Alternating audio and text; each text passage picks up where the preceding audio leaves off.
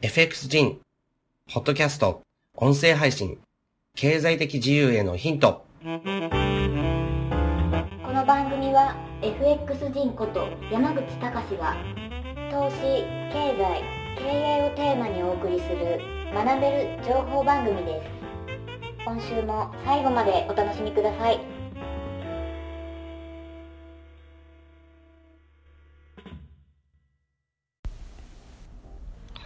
はい。それではですね、今週も FXC のポッドキャスト配信始まります。よろしくお願いします。えっ、とですね、実は、えー自分はですね、まあ今都内にいるんですけど、あの、今日のですね、えっ、と、午前中まではニュージーランドにいました。で、それからまあ帰国便に乗って日本に帰ってきたわけなんですけど、えー、大体ですね、1週間ぐらいニュージーランドの方にいました。で、あの動画でもですね、ニュージーランドの、えー街並みとかをですね、お伝えは、えーしたんですけども、まあ、ニュージーランドの印象とか、そういったものと世界情勢と、あとはまあトレードの話とかですね、そういったものをですね、今回お話していきたいと思います。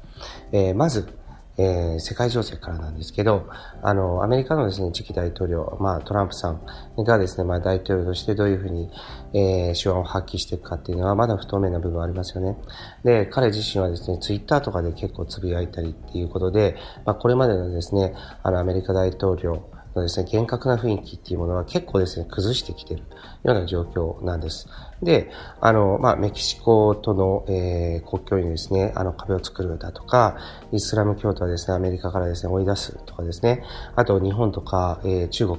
とのですね、貿易赤字が、まあ、甚大なものになっているから、そちらをですね、こう解消するんだと。いうようなことをですね、こういろいろと、まあ言ってますね。えっ、と、日本のですね、あの、米軍基地問題に関しても触れたりもしているわけですね。ただ、その、あの、大統領になった後ですね、どういうふうな政策が出るかっていうのは不透明なんですけど、今ですね、あの、日本は、そういったですね、あの、トランプ氏の、えー、と、まあ、一言一言でですね、振り回されないっていうことがとても重要かなと思います。あの、結局はですね、政策っていうのは、その時その時、え出てきた材料でもってですね、あの、解決を、えお互いの国がですね、測っていく以外ないと思うんですね。ただ、あの、アメリカにですね、日本はですね、振り回されてきたっていうのは、まあ、これまでの歴史でももちろんあるわけです。ですから、まあ、本当にですね、えっ、と、一個一個にですね、対処していかなければいけないっていうことは言えると思います。で、それでニュージーランドの話なんですけど、あの、ニュージーランドはですね、うん、あの、まあ、日本とも別に関係はですね、あの、とてもいいと思うんですけど、あの、もっとですね、特筆すべきこととしては、えっ、と、アメリカが日本をまあ振り回してきた、まあ、こちらが振り回されてきたっていうのとはこう違ってですね、ニュージーランドとかオーストラリア、あの、きちんとですね、自己主張する国でありながらですね、そのアメリカとかに、あの、おもねるっていうこともないわけです。で、えー一応ですね、あの、えっ、と、いろんな協定とかですね、まあ、軍事的な協定とかそういったもので、あの、えーオーストラリア、えーニュージーランド、アメリカとかっていうのは、まあ、結びついたりっていうのはあるわけですけど、でも、じゃあ主張がないかっていうと、そういうわけではないし、あの、ちゃんとですね、イエス、ノーをはっきりと言ってるってことですね。で、あとはですね、大きく違うのは、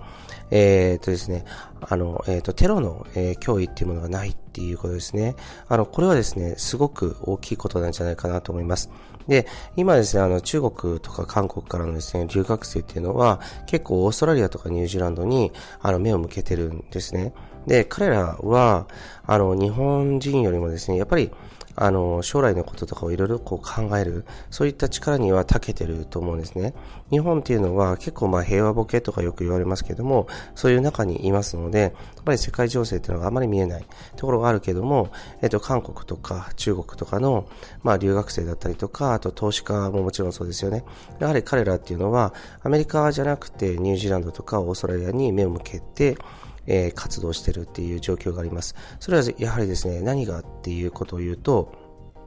あの、えー安定感だと思うんです。その政治とかの安定感もですね、もちろんそのテロとの無縁、えーさとか、あの、そういったものももちろんあるし、えっ、と、政治の安定感とか法律的な安定感、あとはですね、経済成長の安定感ですね。あの、中国のように一気に、えー伸びてきたっていう、そういうですね、国ではない、経済の面では。だけども、あの、オセアニアのですね、国っていうのは、安定的にですね、ずっとですね、えっ、と、経済成長っていうのを続けているわけなんですね。で、あの、そこへ来てですね、例えば、まあ、今回ですね、自分は不動産をですね、ニュージーランドで、まあ、あの、買ったわけなんですけど、まあ、そのためもあって言ってたんですけどね。けれども、やはりですね、その、あの、不動産の価格っていうのは、非常にですね、あの、重要な指標になるわけです。で、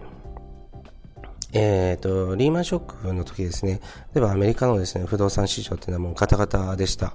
で、あの、他のですね、アジアの国々もガタガタだったわけですね。で、アメリカとかのですね、不動産価格とかも、もう本当大きいところではほとんど紙切れになったような状態の時もあったし、もう平均的にはですね、あの、半値ぐらいに下がったりしてたわけです。その時にニュージーランドの不動産価格っていうのは、あの、たった15%しか起き、落ちなかったんですね。で、しかもですね、翌年にはこう回復してるっていうのがあります。これは、僕はですね、あの、ニュージーランドを見て思ったんですけど、あそこっていうのは、えっ、ー、と、まあ、オークランドっていう、まあ、あの、発達しているところがあるんですけど、発達してると言っても、イメージとしてはどうなんだろうな。なんて言うんだろう。そのメインストリートがですね、もう歩いてですね、10分ぐらいで終わってしまうんですね。で、うーんと、ななんていうかな、そのビルらしいビルっていうものもまずないんですよ。で、えっ、ー、とですね、そこをですね、その歩いて10分ぐらいのところをちょっと、ちょっと離れるだけでですね、もう田園風景がずっと広がっているような状態です。で、これは、あの、何を表しているかっていうと、実はここから、えっ、ー、と、オークランドの市内、あの、中心部から放射状にですね、発達していくっていうことを表しているわけです。例えば、あの、アジアの国っていうのは、まあ、発達する発達するってよく言われてます。言われてて、アジアっての、アジアの不動産を持ってたら有利ですよ。あの、不動産を持ってて有利っていうのは、結局通貨を持ってて有利っていうことなんですけど、あの、えっと、フィリピンとか、まあ、その不動産とかね、よく、あの、所有する方いますよね。で、いるんですけど、でも、あの、そこがですね、えー、っと、いまいちですね、あの、そのずっと順調に、あの、発達しきれていないっていうのは、何かっていうと、やっぱり正常の不安定さっていうのがあるわけですね。で、あの、アジアっていうのはそこが怖いところなんですよ。アジアの国々っていうのは結構ですね、あの、きちんとこう見て、不動産投資とか通貨への投資っていうのをやらないと、結局はですね、あの、政治とかですね、法律っていうものが、まだまだですね、脆弱なところがある。だからこそですね、あの、これから発展するだろうというふうに言われているようなアジアの国々でも、あの、発達しきれてない状態ですよね。中国とか確かに発達したけども、他のアジアの国ってていうのはあんまり変わってないところがあるわけです。で、国を見て、例えばここが開発される、ここが開発されるっていうふうに、えっ、ー、と、言われていても、なかなかですね、その開発がうまく進まなかったり、で、通貨の価値っていうものもなかなか上がらないっていうのがあるわけです。で、これはですね、その国のですね、あの、トータル的な、あの、力に、関係してると思うんですね。で、ニュージーランドの場合は同じようにですね、あの、全然発達しきってないんですよ。あの、本当に田舎なんです。田舎なんですけど、でも、そのニュージーランドがですね、あの、発達していくだろうと思われるのは何かっていうと、やはりですね、国自体の安定感なんですよ。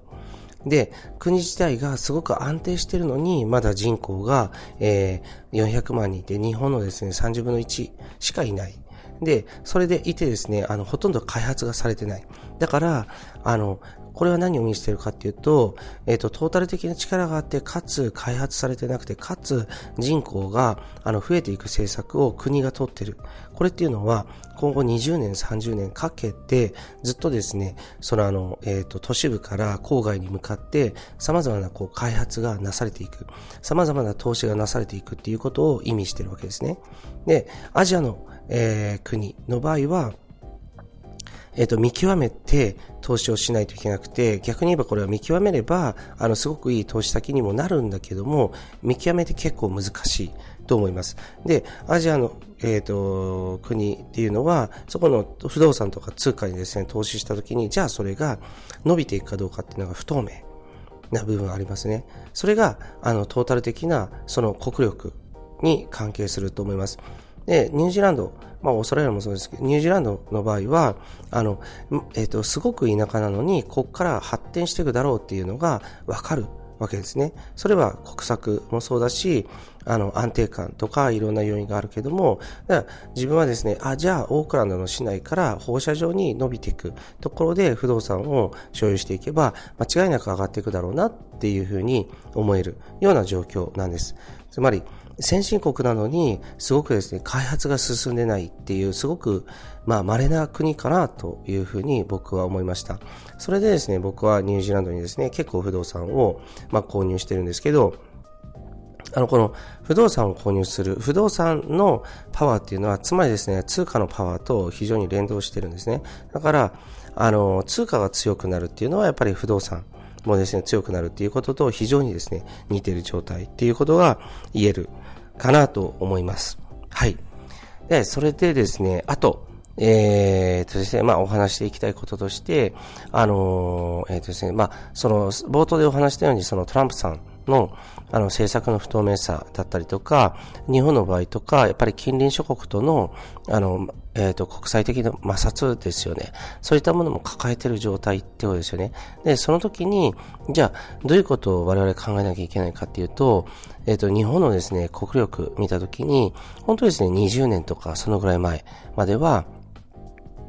えっ、とですね、日本人っていうのは、そのあの、まあ、会社に入って、えー、そうすればですね、あのー、普通に、あのー、まあ、えっ、と、賞与も年2回、3回、えー、もらえて、そして最後退職金がもらえて、で、会社がですね、守ってくれるっていう構図があったわけですね。で、会社を退職したらですね、その後は、まあ、あの、退職金プラス年金で OK。というような感じだったわけです。でも、もうそれって今の時代信じてる人いないですよね。あの国自体もですね、破綻するかもしれないっていうように言われてますし、えっ、ー、と、あの一人当たりのですね、あの GDP っていうものも日本はどんどん下がってるわけです。で、あの、えっ、ー、とですね、お隣の韓国ですよね。韓国のことを日本の人間っていうのは、まあ、その、あの、経済的な分野でもまだまだ日本に追いつかないだろうっていうふうに思ってたわけです。けれども、えっ、と、まあ、いくつかの見方、指標を使って、えー、見ることによってちょっと変わるんですけど、あの、ほとんどですね、日本と韓国のですね、えっ、と、まあ、一人当たりの GDP っていうのが、まあ、変わらないよっていうような、えー、計算もあるわけですよね。で、来年、には、まあ、抜いていくだろうと、日本をですね、韓国が。っていうように、あの、見てる。えー、そういったですね、あの、予測ももちろんあるわけです。で、それで当然ながらですね、あの、えっ、ー、と、中国にはですね、一人当たりのっていうわけではないんですけど、あの、トータルでですね、あの、総生産として見ると中国に抜かれてるわけですね、日本っていうのは。で、あの、ほとんどですね、日本の、えっ、ー、と、倍とか、そのぐらいですね、あるような状態なわけです。つまり国としてのパワーには結構開きが出てるわけですね。で、これをですね、日本人っていうのは、もうあの、認めなければいけない。で、認めるっていうのは、じゃあどういうことかあのなのかというと、あの、日本はですね、もはや、あの、安定的な国ではないんだっていうことを認めなきゃいけないっていうことです。えっ、ー、とですね、では、あの、いろんな国見てもそうですけど、あの、過去を見ても、ロシア、えー、ブラジルとかですね、韓国、えっ、ー、と、戦後の日本とかもそうですけど、えっ、とですね、あの、まあ、経済破綻っていうものをやっぱり経験してるんですね。で、えー、その経済破綻の中でですね、あの、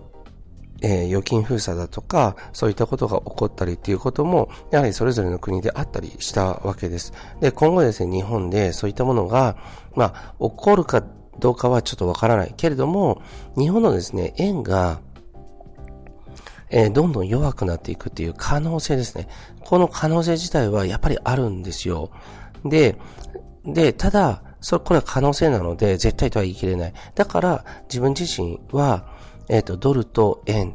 えー、に分散して資金を持ってるっていうのはそういうことです。で、あの、不動産はニュージーランドを中心に買ってるわけですね。つまり、えっ、ー、と、どこが、え、転んでもですね、必ず、あの、通貨同士っていうものは相対的なものですから、じゃあ、日本の円がですね、一気に弱くなったっていう時は、じゃあ、自分はですね、あの、ドル、とかニュージーランドドル持ってるので、それによってですね、あの、資産がですね、あの、減らないで、むしろですね、あの、増えるっていうように考えてるわけです。で、逆にですね、万が一、アメリカが崩壊って、まあないと思うんですけど、そういったことがあった時っていうのは、僕は円を持ってるので、だから今度はですね、円が強くなるわけですね。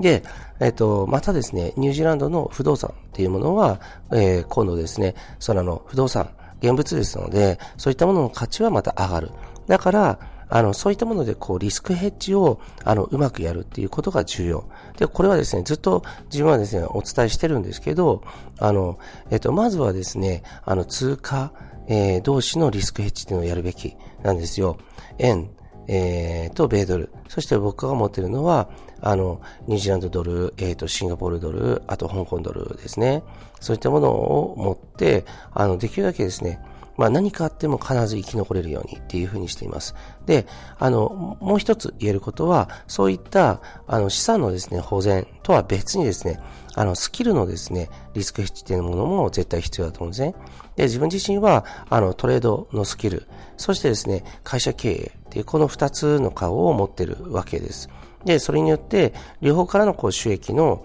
えっ、ー、と、入り口っていうのを、まあ、確保しているということですね。ですから、えっ、ー、と、これをですね、聞いている皆さんもですね、あの、ぜひ、ぜひですね、賢い投資家として、あの、存在してほしいなと思うんですけど、まずはですね、あの、えっ、ー、と、会社にお勤めの方とかいらっしゃると思います。で、これは、会社にですね、勤めることっていうのは、あの、非常に有利な面もあって、あの、えっ、ー、とですね、まあ、会社が存続する限りですね、毎月、えっ、と、決まったお給料が入ってくるっていう、これはですね、あの、相当大きなことだと思います。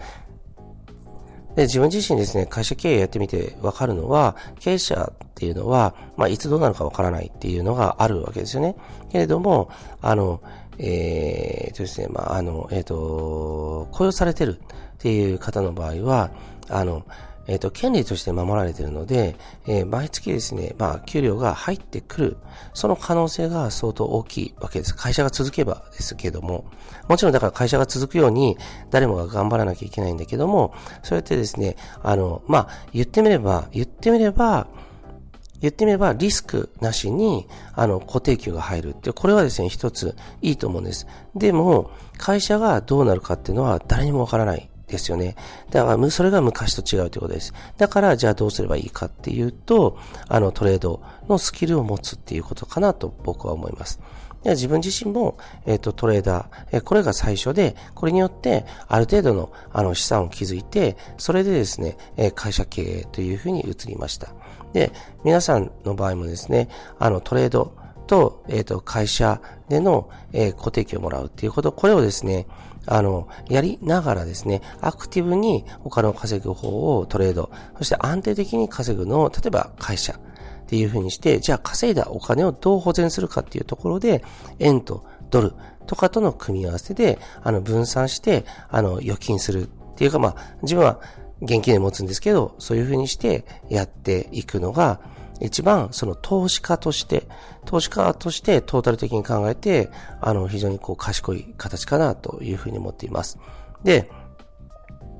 あの、自分がですね、えっ、ー、と、まあ、皆さんより先にこう経験したことについてはですね、あ、こういうふうにするといいと思いますよって、こういうふうにすると、あの、今の世界情勢の中ではいいですよって、これはもちろん変わっていくわけですけど、あの、ポッドキャストとかを通して、今後もですね、あの、発信していきますので、ぜひですね、あの、賢い投資家として、えっ、ー、と、国とか会社に頼らずともですね、あの、生き残っていける。あ本当に何があるかわからないので、あの、これからの世界っていうのはね。だからそういったことを、あの、このポッドキャストから、こう、ヒントを得ていってほしいなと思っています。はい。今回は、えっ、ー、と、自分ですね、あの、ニュージーランドから帰国したばかりなので、まあ、ニュージーランドで思ったこと、あとは今の世界情勢の中ですね、トランプさんのこととか、あの、そういったことを中心にですね、お話ししました。以上です。ありがとうございました。また、えー、次よろしくお願いします。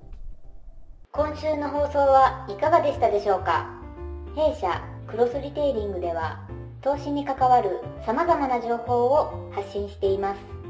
ひらがな3文字で「投資」に教科書の「科」で「投資家」と検索してみてくださいねそれではまた次回お会いしましょ